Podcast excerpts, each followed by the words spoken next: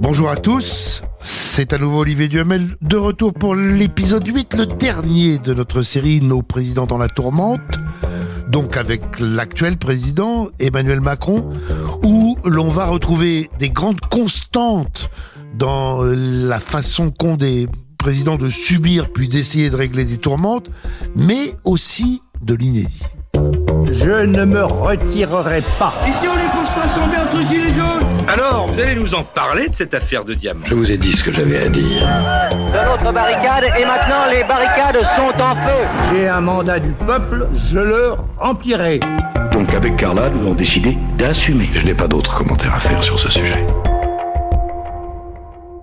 La lune de miel. Tous nos présidents, à peine élus, ont eu une belle popularité. Seule sa durée varie. Alors lui, Macron, c'est le top. C'est le jeune qui, si tôt dans sa vie, arrive à l'Élysée. C'est celui que personne ne connaissait et qui réussit une incroyable élection.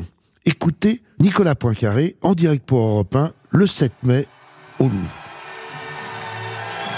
Emmanuel Macron, absolument seul, qui entame la traversée de la cour du carrousel du Louvre. Alors c'est une très grande cour, hein. Il est arrivé par le fond, tout seul, il y a un éclairage autour de lui, il, est, il apparaît euh, sur les écrans géants et maintenant on commence à pouvoir le voir euh, réellement. Très solennel, euh, très sérieux, portant euh, un certain poids sur les épaules, peut-être le regard qu'il cherche autour de lui. Euh, il l'a sans doute voulu, ou ses communicants l'ont, l'ont voulu, euh, cet instant, cette longue traversée de, de, de la cour, du carrousel. Donc un homme seul, on en parlait tout à l'heure, euh, sans sa femme, euh, Brigitte, qui n'est pas à ses côtés dans ce moment euh, assez solennel. Oui, la grande différence euh, avec les prédécesseurs, hein. Il n'est pas question de venir avec les enfants de son épouse. Même pas son épouse. Un homme seul. Et dans quel décor ? Le Louvre. L'élu du peuple, le seul qui est élu, lui, par tout le peuple. C'est dans le fond le, le summum du rituel premier de la présidentialité. Et puis, derrière, vous avez les élections législatives, juste derrière. Et comme ses prédécesseurs, quand les législatives ont eu lieu juste derrière, déclenché par François Mitterrand hein, en quatre-vingt-un et en quatre-vingt-huit, organisé par euh, nos institutions pour euh, Jacques Chirac, Nicolas Sarkozy, François Hollande, il obtient la majorité absolue aux élections législatives.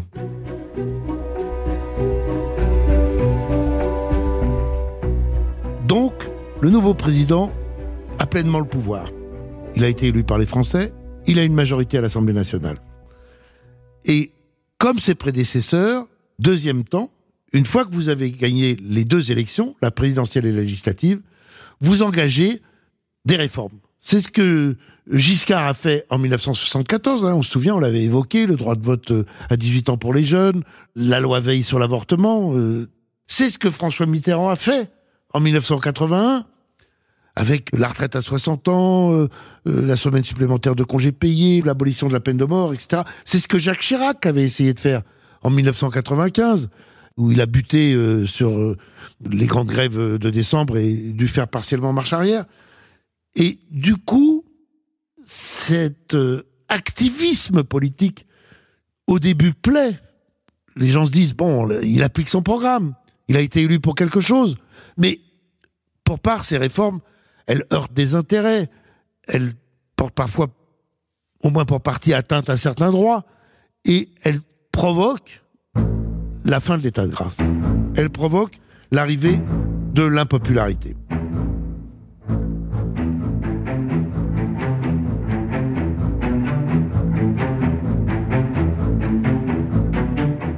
Dans la seule année deux mille dix-huit, entre janvier et décembre, il va perdre vingt et un points de popularité, tomber de quarante-quatre pour cent qui lui font confiance à vingt et un. Qu'est-ce qui s'est passé dans cette année deux mille dix-huit pour expliquer ça ? Il y a eu deux grands événements tout à fait différents. Un premier qui commence au début de l'été, quand sera révélé qu'un un de ses conseillers sécurité à l'Élysée, monsieur Benalla, a participé à tabasser des manifestants pendant les manifestations du premier mai, affaire qui va rebondir avec euh, plein d'événements, mais qui à chaque fois va mettre en cause quand même euh, au moins l'autorité du président de la République ou le recrutement de quelqu'un qui ne respecte guère les règles. Mais il n'y a pas que ça. Il y a le fait que les premières mesures qu'il a prises ont été des mesures perçues comme, et pour part, très favorables aux riches. Et parallèlement, fin de l'indexation des retraites, parallèlement, augmentation de la C S G. Et il y a une colère qui va monter dans le pays. Une colère qui va exploser de façon totalement inattendue et de manière totalement inédite avec les gilets jaunes. Génie de la com de gens qui ont trouvé spontanément une image pour symboliser leur protestation, une image que tout le monde pouvait se procurer en achetant pour quelques euros un gilet jaune, une image formidablement télévisuelle, qui ont inventé une série en organisant comme une série télé, un rendez-vous, un épisode tous les samedis, seulement, dans son point de départ, contre l'augmentation programmée de la taxe sur l'essence et sur le gazole. Et ce mouvement est immédiatement populaire. Et Macron se le prend dans la figure à Verdun le six novembre. Je vais venir au carburant, mais le carburant, c'est pas Bibi. Euh... Oui, bon, il y a des taxes, non, il y a quand même mais, des taxes de l'État. Non, non, mais c'est vrai, et, des... et je les assume. Mais il faut regarder aussi d'où elle vient, l'augmentation. Aux trois quarts, elle vient des cours mondiaux. Et si on veut y répondre, c'est de la stabilité politique. C'est quand vous me voyez parfois loin à me battre sur les terrains internationaux, c'est aussi parce que ça sert à ça. Ça évite que les choses ouais. s'embrasent. Bon. Ensuite, oui, il y a des, il y a des impôts. Il y en a toujours eu sur le carburant. Et vous, là, vous les Français à changer. Vous écrasez les gens tout de suite. Non, pour, on n'écrase personne. Avec le carburant. Non, on n'écrase personne. Les gens ne peuvent plus aller travailler correctement. Non, alors, je vais vous dire. D'abord, en voiture, c'est leur outil de travail. On n'écrase pas, mais les mêmes gens, ils nous disent avec impatience, moi, j'en ai marre que ma gamine, elle ait la bronchiolite, qu'on respire plus un air, qu'on, qu'on continue à émettre. Donc, vous voyez, on est parfois paradoxaux. On est tous, hein. Vous voyez, il est très sûr de lui. Il est rigolard. Le président, c'est pas Bibi. Nous sommes le six novembre. Nous sommes à onze jours de l'explosion du mouvement des Gilets jaunes sur les ronds-points et dans les protestations du samedi. Et dans le fond, c'est tout à fait nouveau, ce mouvement. Mais ce qui n'est pas nouveau pour beaucoup de présidents, c'est de se prendre tout à coup en pleine figure une situation extrêmement violente ou extrêmement difficile à maîtriser et pas du tout prévue. C'était, dans notre premier épisode, pour De Gaulle, le putsch d'avril soixante et un. C'était pour euh, Pompidou et De Gaulle en mai soixante-huit, la révolte euh, de toute la société. C'était pour Mitterrand, le soulèvement de l'école libre en juin mille neuf cent quatre-vingt-quatre. Pour Macron, c'est le choc du dix-sept novembre. Édition spéciale de Tout Terrain consacrée à la mobilisation des Gilets jaunes. Pas moins de mille rassemblements à travers toute la France. Près de cinquante mille manifestants, vous l'avez entendu. Dans le journal de la mi-journée, une femme, une manifestante est morte renversée par un automobiliste. Ce scénario tragique, c'est sûrement ce que redoutaient le plus les autorités face à ce mouvement spontané, sans véritable organisateur. Jusqu'à quatorze heures, nous serons... Alors c'est un mouvement, je le répète, sans précédent, par son symbole, les Gilets jaunes, par euh, les lieux utilisés pour protester, l'occupation de ronds-points, par la façon de mobiliser, parce qu'on utilise les réseaux sociaux. Il n'y a pas de syndicat derrière.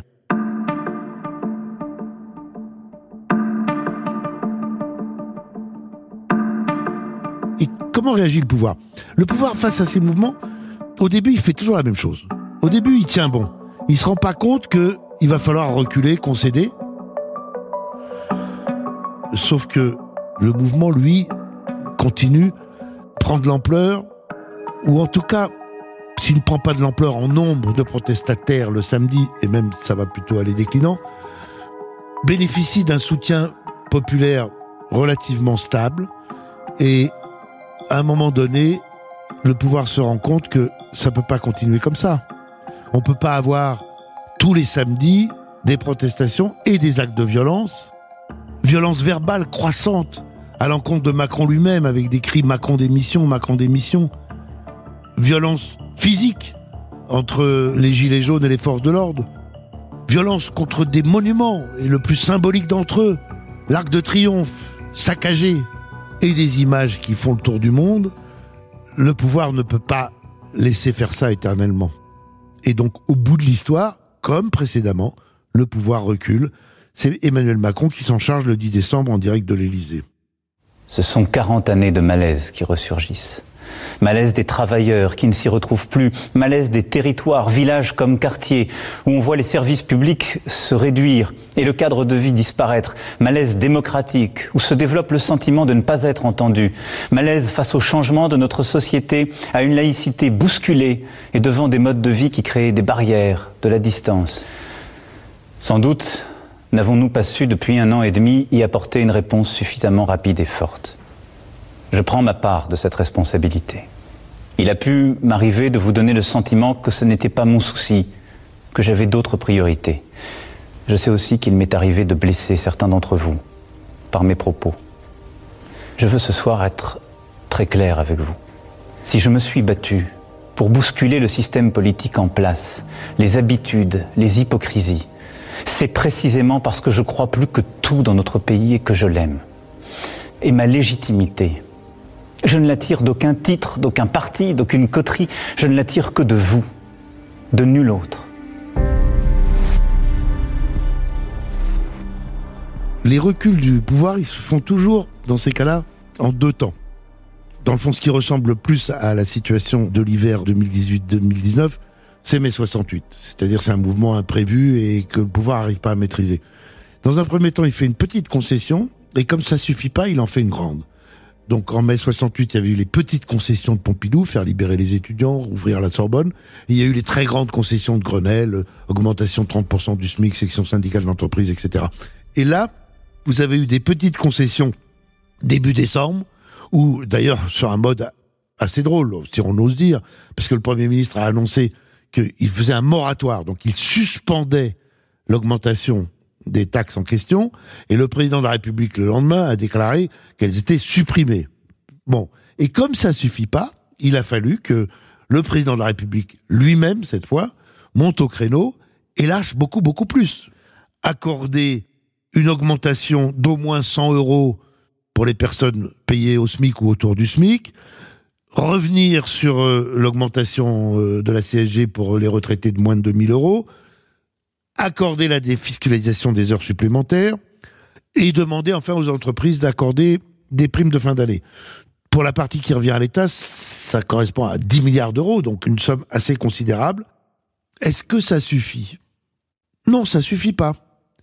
Quand vous avez une révolte de cette importance, il faut, je continue mon parallèle avec mai soixante-huit, il faut une réponse sociale et il faut une réponse politique.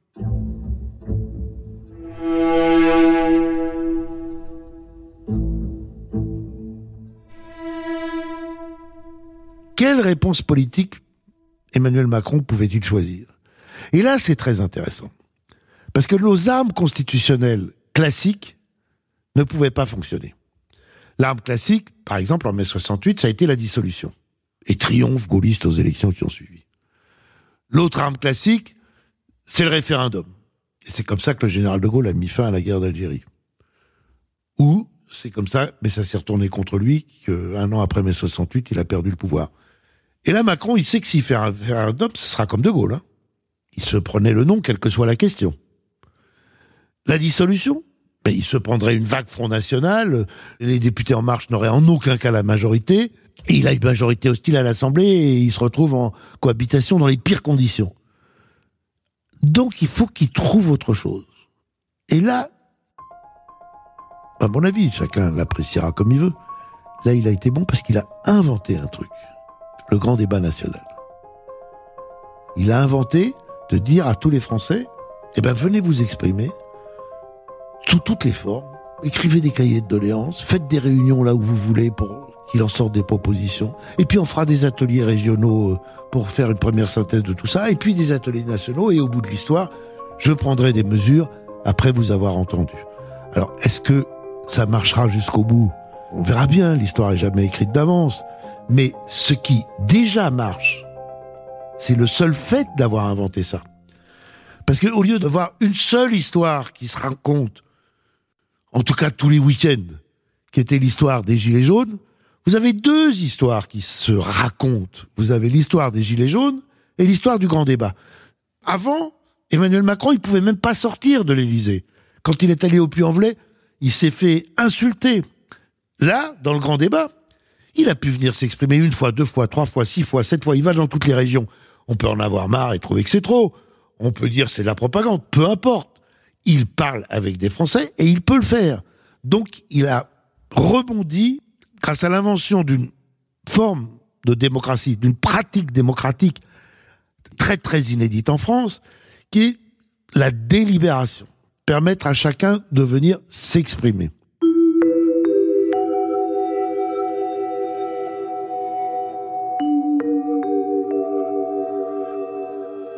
Notre cinquième République connaît un moment très important. Parce que il y a deux hypothèses pour l'avenir.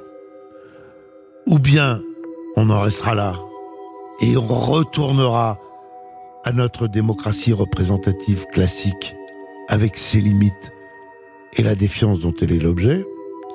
Ou bien on pérennisera des formes nouvelles de démocratie participative ou délibérative, appelons-le comme on veut, en créant assemblée de citoyens ou en imposant, une fois l'an, avec des lieux et des échéances précises, ces échanges directs avec le pays. Et à ce moment-là, parce que les armes traditionnelles qui avaient pu être si bien utilisées par nos prédécesseurs se sont usées, ne fonctionnent plus quand la politique est à ce point-là critiquée et rejetée, la cinquième République se régénérerait par l'invention d'outils institutionnels nouveaux. Et ça, c'est la suite de l'histoire. Dans les mois et les années qui viennent, on reviendra sûrement vous la raconter.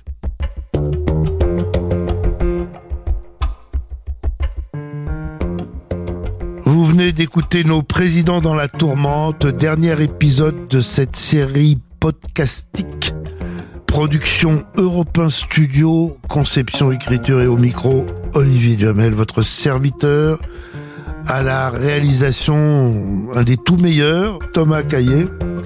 À la préparation, les excellents et excellentes Fanny Rascle, Claire Azan, Paul Lassen. Pour les sons, rien n'aurait été possible sans le service de documentation d'Europe un. Vous pouvez écouter tous les épisodes sur europe un point f r, sur Apple Podcasts, sur toutes vos plateformes et les faire écouter autour de vous. Et moi, je vous retrouverai dans quelques mois ou quelques années pour la suite de l'histoire.